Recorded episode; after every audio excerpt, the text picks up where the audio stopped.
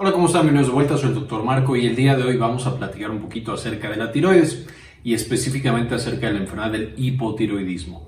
Y este es de los videos de perlas, es decir, es una eh, breve versión de lo que es el hipotiroidismo. Ya hemos revisado con mucho más detalle muchos temas de la glándula tiroides y entonces en este vamos a enfocarnos solo en esta enfermedad. Y como hemos dicho antes, la glándula tiroides, por supuesto, es una glándula que produce las hormonas tiroideas que se encargan básicamente del metabolismo de todas las células del cuerpo. Es decir, mientras más de esta hormona tenemos, más rápido trabajan nuestras células. Mientras menos de la hormona tenemos, pues se van volviendo más lentas. Y uno de los órganos más afectados por la concentración de hormonas tiroideas es por supuesto el cerebro.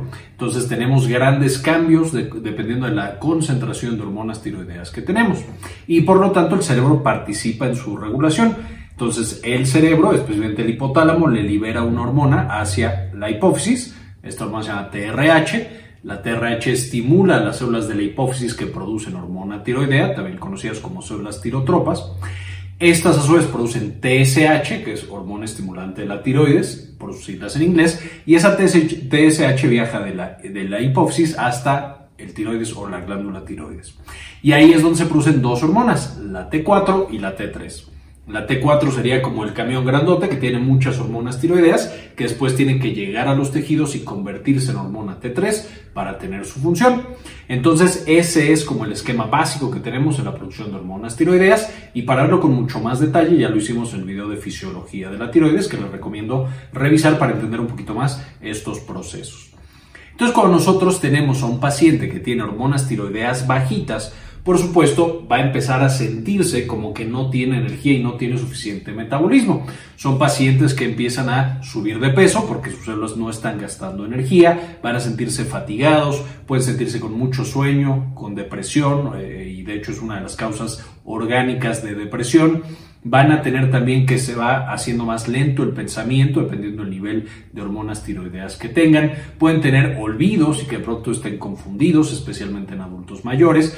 Pueden tener una gran cantidad de trastornos endocrinos, desde irregularidades menstruales hasta, por supuesto, infertilidad. Pueden tener cambios digestivos, es decir, constipación y que ya no van al baño eh, con la frecuencia que lo hacían antes. Pueden tener trastornos en los nervios, desde que sienten disestesias, parestesias, pueden presentar sordera o disminución en la agudeza auditiva, trastornos visuales, ya no ven bien, este, básicamente todos los órganos que se les puedan ocurrir, incluso dolor en las, articulaciones y, en los músculos. Entonces, casi cualquier síntoma que ustedes imaginen en cualquier parte del cuerpo puede estar asociado a este decremento en las hormonas tiroides, por supuesto siempre hacia que están trabajando con menos frecuencia nuestros tejidos.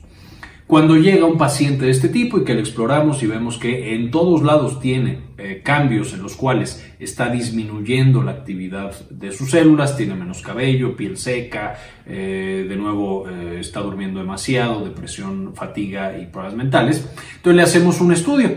Y en el estudio básicamente lo que vamos a buscar para iniciar este diagnóstico de hipotiroidismo es específicamente cómo la hipófisis está comunicando con eh, la tiroides. Y entonces esta hormona quedamos que es a través de la TSH.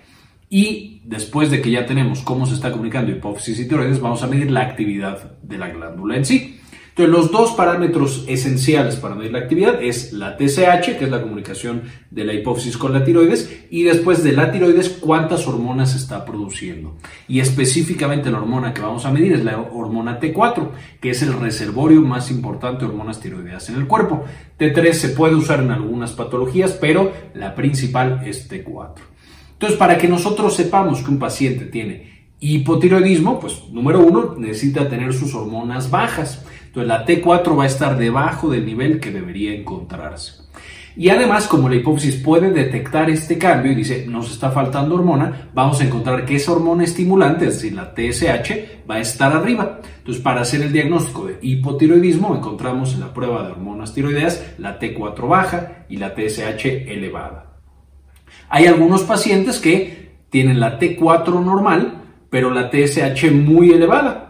¿Esto qué significa? Estos son pacientes que llamamos con hipotiroidismo subclínico.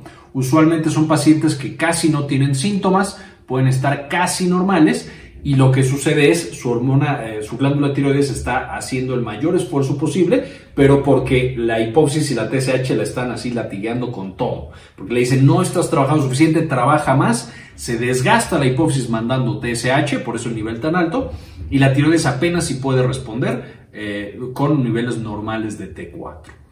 Una vez que nosotros hacemos el diagnóstico, pues por supuesto pasamos al tratamiento y el tratamiento va a consistir esencialmente en dar levotiroxina, que es básicamente hormona T4.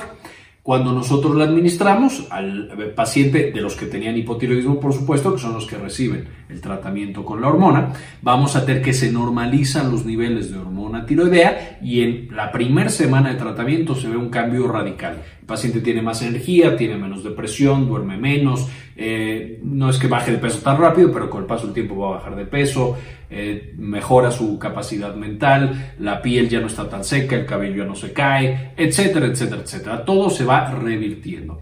Y más o menos a las seis semanas es cuando ya encontramos una estabilización de esa mejoría. Ahora, el gran problema es que nosotros no somos tan buenos como la hipófisis tiroides para controlar el nivel de hormona. Y por supuesto las personas necesitan en diferentes partes de su año, de sus meses, a lo mejor más o menos hormona tiroidea. Esto nos lleva a que, especialmente en los primeros días y meses de tratamiento, vamos a tener que ir subiendo o bajando la dosis dependiendo cómo responda el paciente. Si vemos que nuestro paciente se siente mal todavía, no mejoran mucho sus síntomas, le tomamos una TSH de control. Si nosotros ya lo tuviéramos controlado, la TSH debería bajar hasta niveles normales. Si todavía sigue arriba, pues le damos una dosis extra de hormona tiroidea. Así hasta que se normalice el nivel de TSH y ya tenemos a ese paciente controlado. Una vez que tenemos controlado al paciente, lo seguimos monitorizando. De nuevo, este proceso de monitorización es los primeros meses, más o menos 12 semanas, a veces un poquito más, un poquito menos, hasta que de pronto vemos que la TSH ya ni sube ni baja. En estos momentos complicados, de pronto tenemos pacientes que tienen una sobreestimulación y entonces pasan de estar en la depresión y con el metabolismo muy bajo a estar con mucha ansiedad o a lo mejor con taquicardia, a lo mejor ya no duermen, tienen justamente lo opuesto a lo que tenían antes. Esto es normal, pero tenemos que tener una muy buena comunicación con nuestro médico, justamente para, y con nuestro paciente, los que somos médicos, para controlar estos niveles hormonales y entonces que se llegue al nivel ideal de hormona tiroidea. Y una vez que ya tenemos el control adecuado, se tiene que seguir monitorizando más o menos una vez al año, a menos que haya algún otro factor de riesgo, justamente para ver que no se vaya a salir de este rango óptimo de hormona tiroidea. Ahora, ¿quiénes son los pacientes que más nos preocupan en el hipotiroidismo? Principalmente las mujeres que tienen varios factores de riesgo para desarrollar trastornos tiroideos. Primero, las mujeres jóvenes eh, pueden llegar a tener trastornos tiroideos, por ejemplo, por tumores tiroideos, ya sea benignos, que ya hablamos de tumores tiroideos en, un, el video pasado, los famosos nódulos tiroideos, son tumores benignos. Les invito a que chequen ese video para saber acerca de esos trastornos tiroideos específicos. Y también las mujeres jóvenes pueden tener una frecuencia más o menos alta de enfermedades autoinmunes de la tiroides, las tiroides de Hashimoto eh, y todas las enfermedades autoinmunes de tiroides un poquito más grandes, el embarazo es una causa específica de hipotiroidismo y de hecho a las mujeres se les evalúa muchas veces la función de la hormona eh, para ver que vayan a tener un embarazo saludable. Un embarazo sin hormonas tiroideas o con hormonas tiroideas muy bajitas puede llevar a la pérdida de ese embarazo, entonces es muy importante detectarlo.